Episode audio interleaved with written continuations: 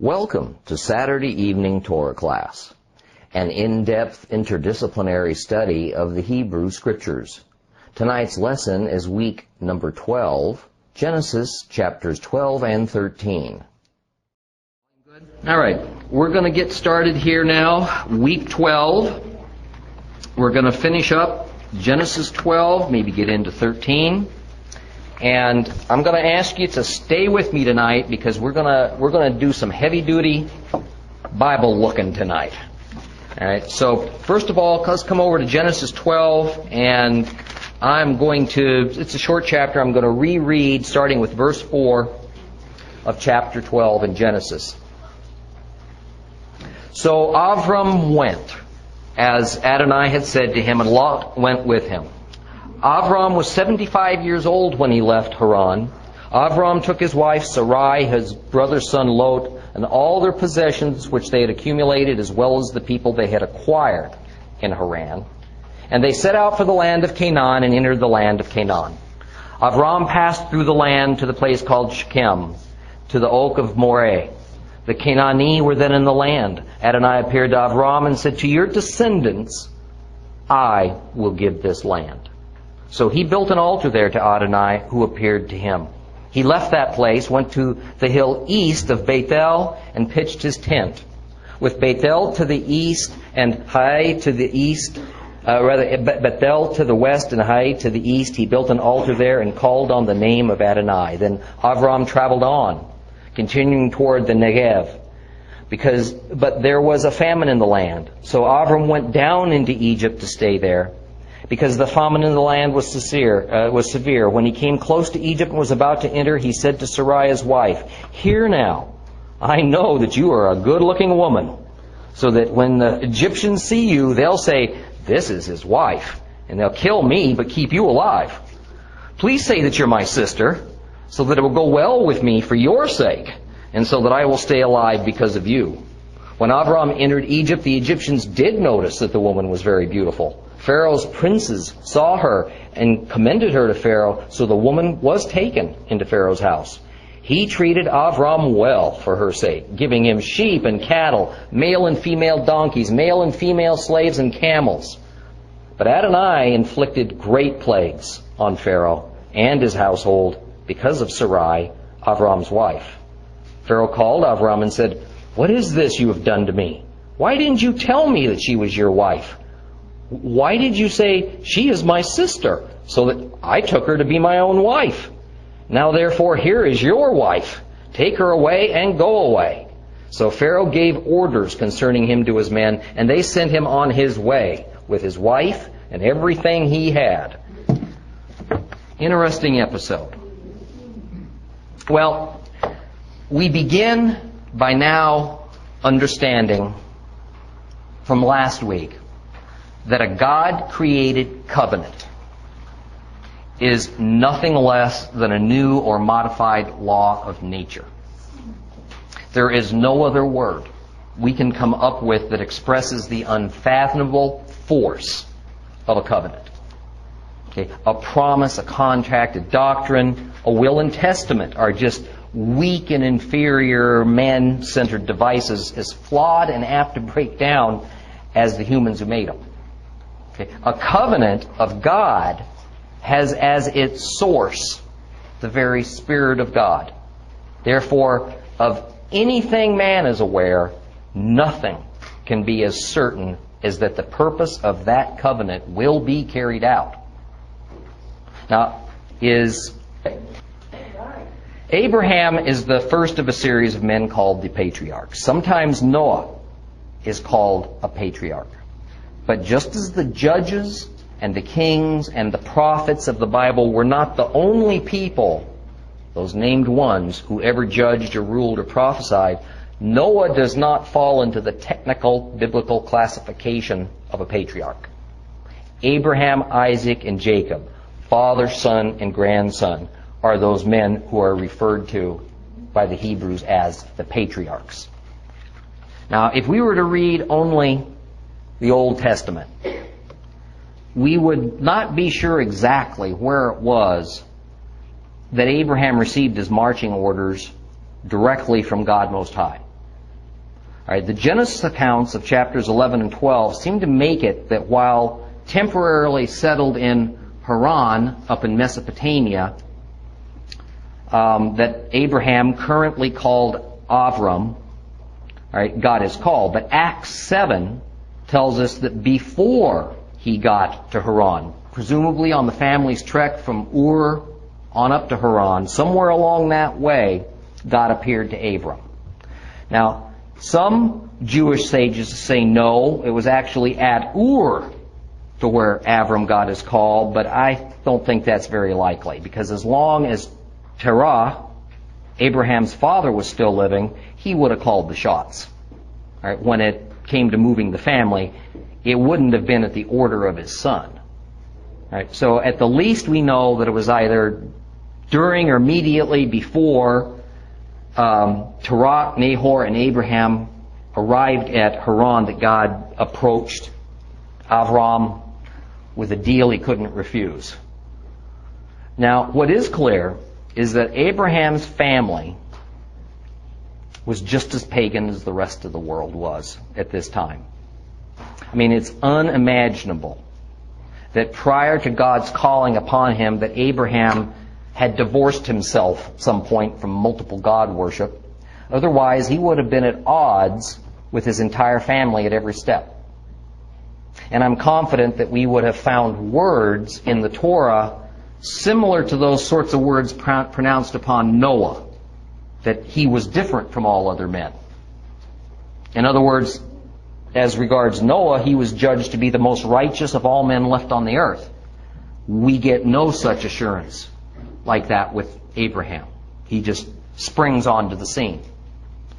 Now, further, implicit in the command of God for Avram to leave his country and leave his father and leave his family is that separation was demanded.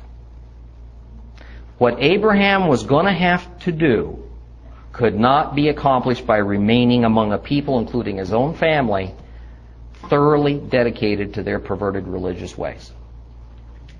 Okay? This constant pattern of God dividing and electing and separating continues, therefore, by the creating of the first man of a new nation of people.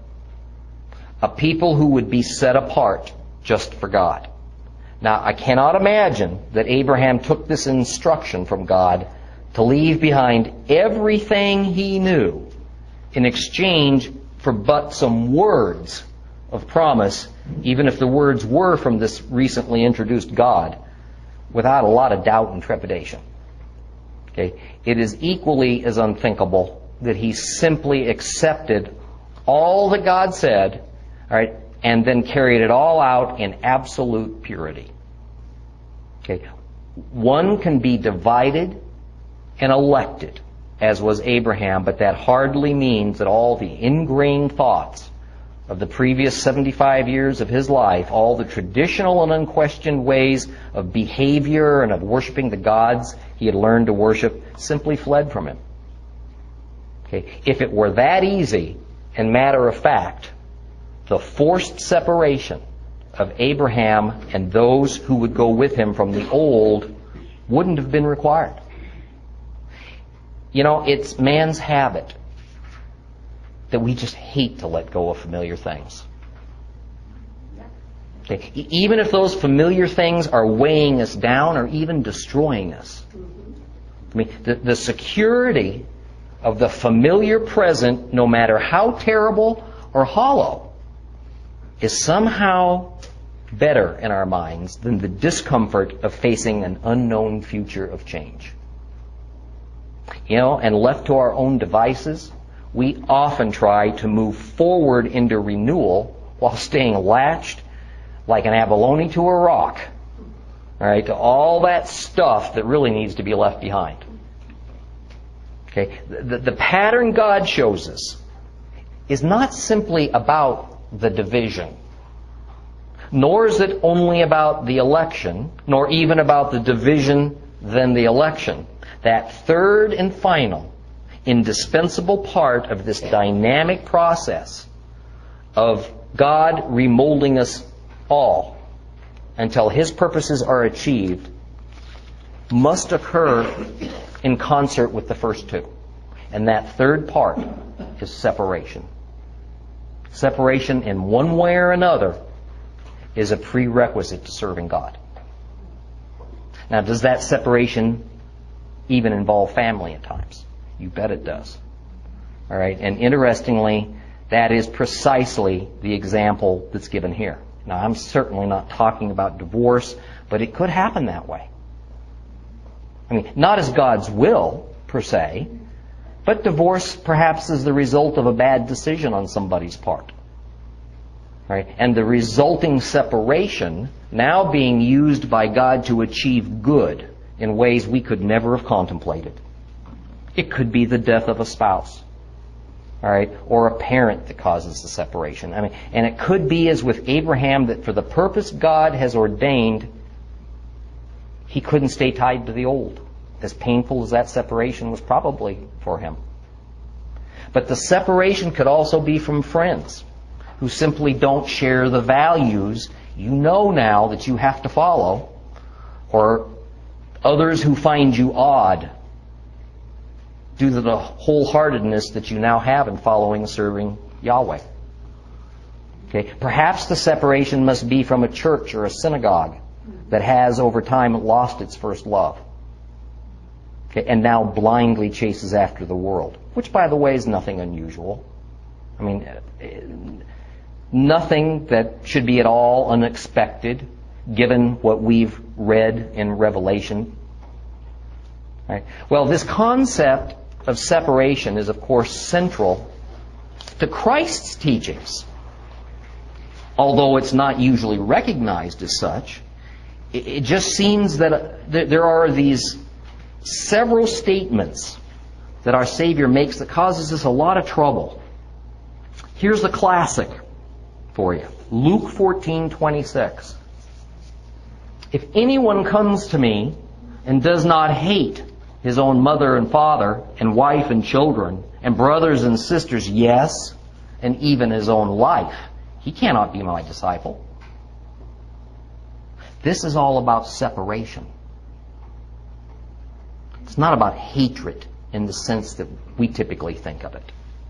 This is about being prepared to be at odds with those closest to you, as was Abraham with his family, once you're called by God. Recognizes, recognizing that you can no longer remain tied to the past, particularly a wicked past. That God's calling surpasses any other purpose for our existence. Let's listen to more what Jesus would say on this same subject in Matthew 10:34. Do not think that I came to bring peace on earth. I did not come to bring peace, but a sword. For I came to set a man against his father, and a daughter against her mother, and a daughter in law against her mother in law, and a man's enemies will be the members of his household. In Bible speak, many of the members of Abraham's household became his enemies because he was called by Yahweh to abandon everything that family held dear and to become God's man for a special purpose. Christ came to divide and separate as perhaps no other before him. The sword spoken of by Yeshua is not so much a symbol of killing as a symbol of dividing. And he recognizes that for some, the circumstances of their being set apart for him are going to be heartbreaking. Okay? Therefore, he continues by saying in Matthew 19:29, and everyone who has left houses or brothers or sisters or father or mother or children or farms for my name's sake shall receive many times as much and shall inherit eternal life. Separation, which is often expressed in the Bible using words like set apart, okay, or sanctified, or distinction. Okay. must occur in one form or another if one is to be a believer.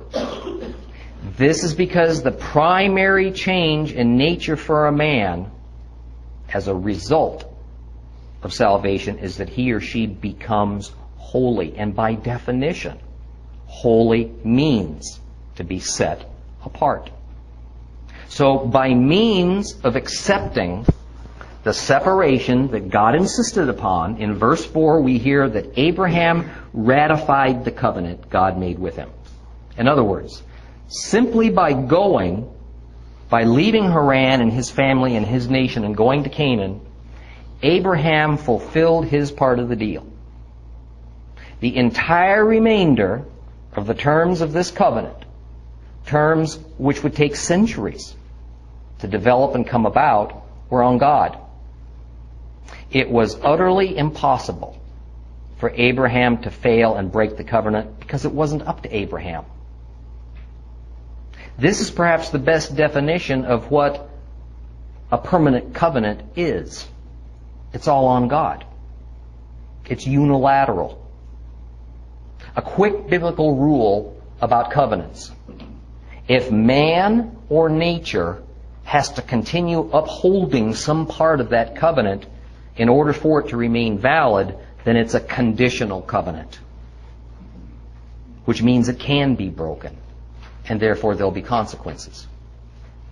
Now, verses 4 and 5 tell us that Abraham, Sarai, his wife, and Lot, his nephew, by the way, who was the son of Abraham's deceased brother, Haran, along with a bunch of cousins and some servants, headed south now in the direction of um, Canaan. And remember, Canaan was the son of Ham. Canaan was the grandson who had a curse placed on him by his angry grandfather, Noah. So where Abraham was headed was the area that Canaan and his tribe had migrated to many years earlier. Now, we're at a time period here, with Abraham accepting this call, around 975 to 2000 BC.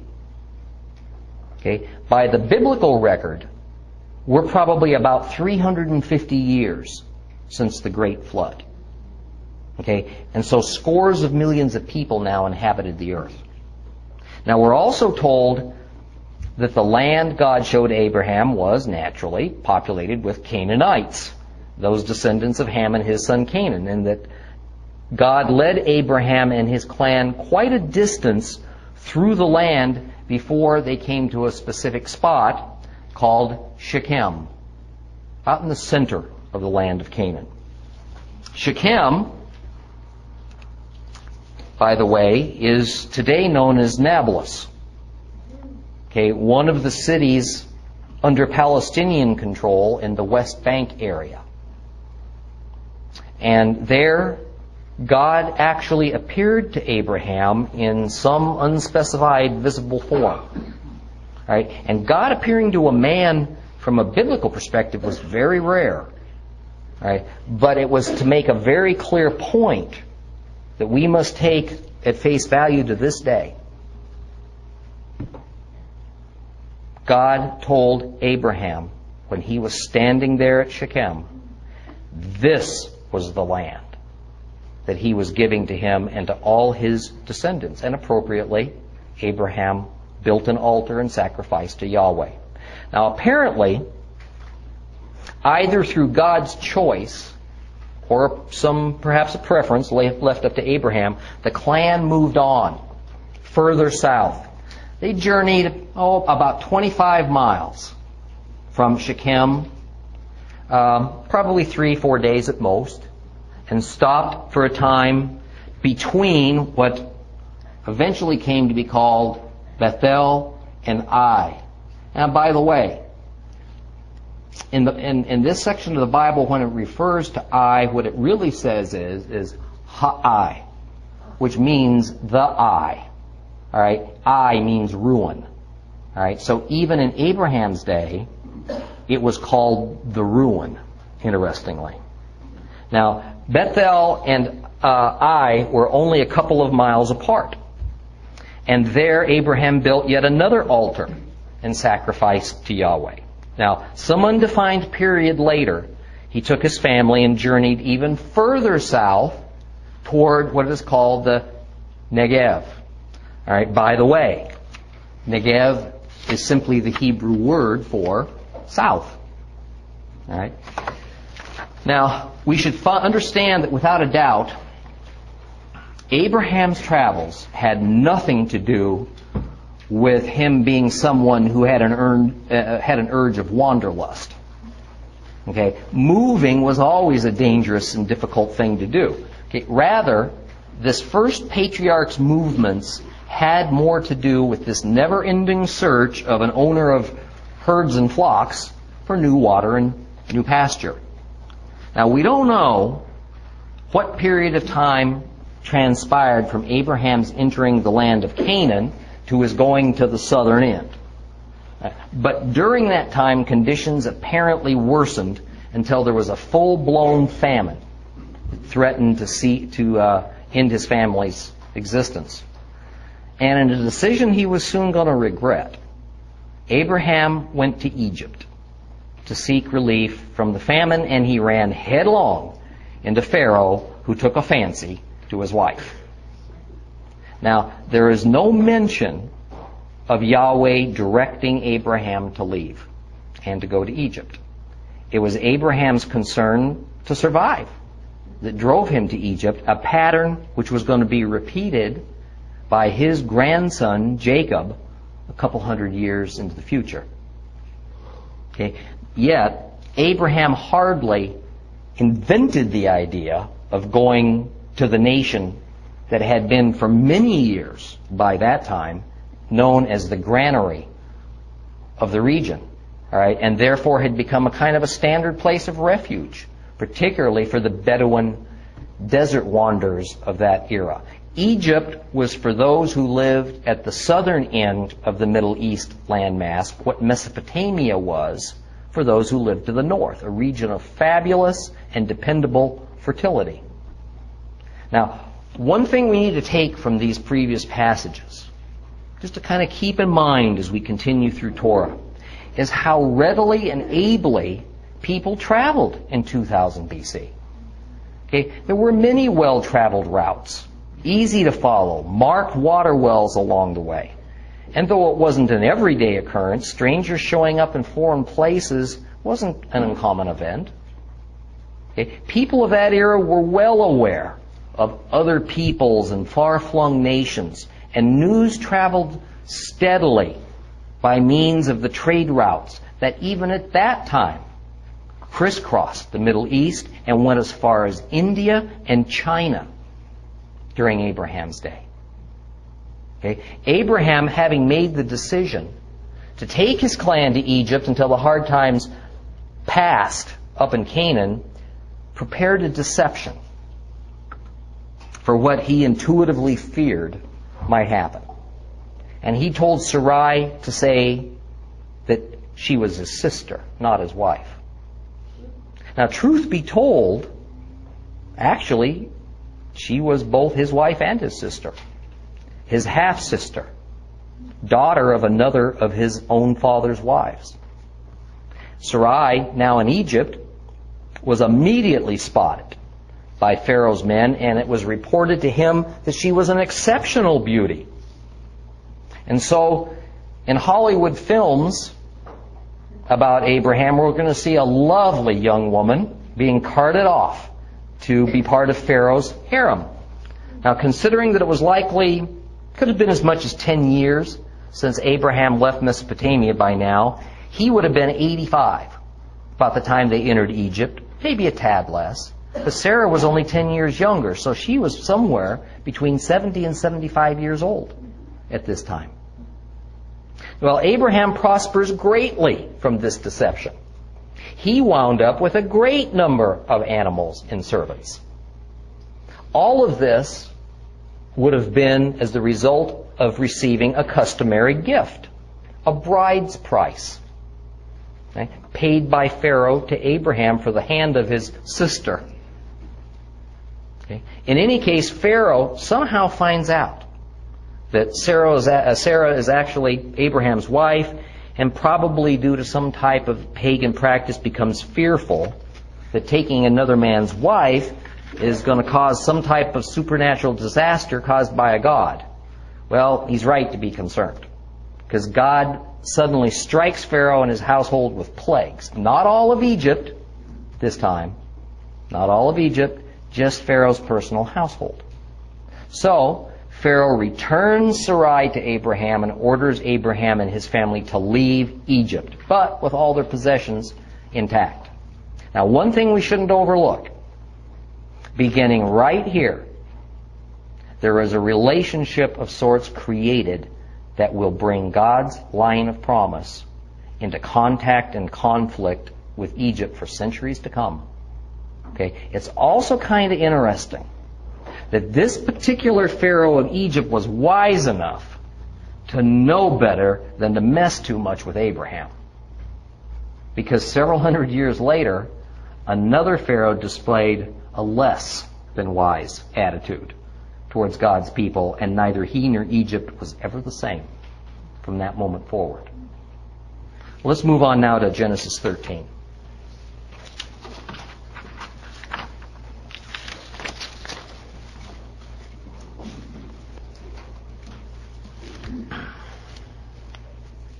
Genesis 13. Avram went up from Egypt, he, his wife, and everything he had, and Lot with him, into the Negev. Avram became wealthy with much cattle, silver, and gold, and as he went on his travels from the Negev, he came to Bethel, to the place where his tent had been at the beginning, between Bethel and Ai, where he had first built the altar, and there Avram called on the name of Adonai. Lot, who was traveling with Avram also had flocks, herds, and tents, but the land couldn't support their living together because their possessions were too great for them to remain together. Moreover, quarreling arose between Avram's and Lot's herdsmen, the Canaanite and the Perizzite, were still living in the land.